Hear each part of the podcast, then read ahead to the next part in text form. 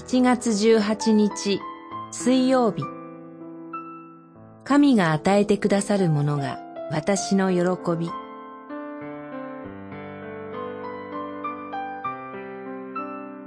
歴代史上五章六章。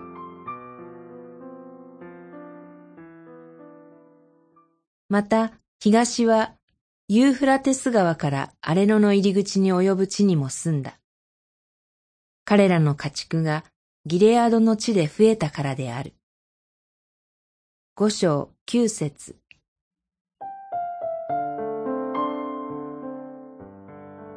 五章には、ルベン、ガド、マナセの半部族というヨルダン川の東側に生きた人たちの系図が記されています。エルサレムから見れば、向こう側とも言える土地に彼らが生きたのは、その場所を彼らが愛したからでした。それはまだアレノの40年の旅を続けていた時のこと。おびただしい数の家畜を持っていたルベンとガドの部族は、ヨルダン川の東側にとどまることをモーセに願い出ます。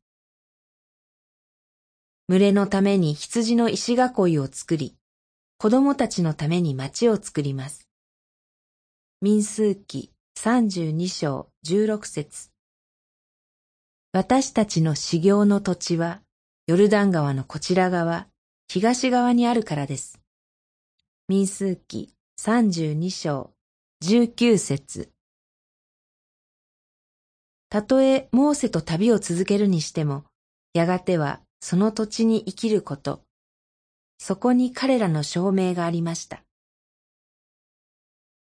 彼らは戦いに強いという賜物を生かし、神に信頼することで勝利を重ね、その土地に根を生やし生きることになりました。他方、五章の後半から六章にかけて記されるレビ族には、修行の土地が与えられませんでした。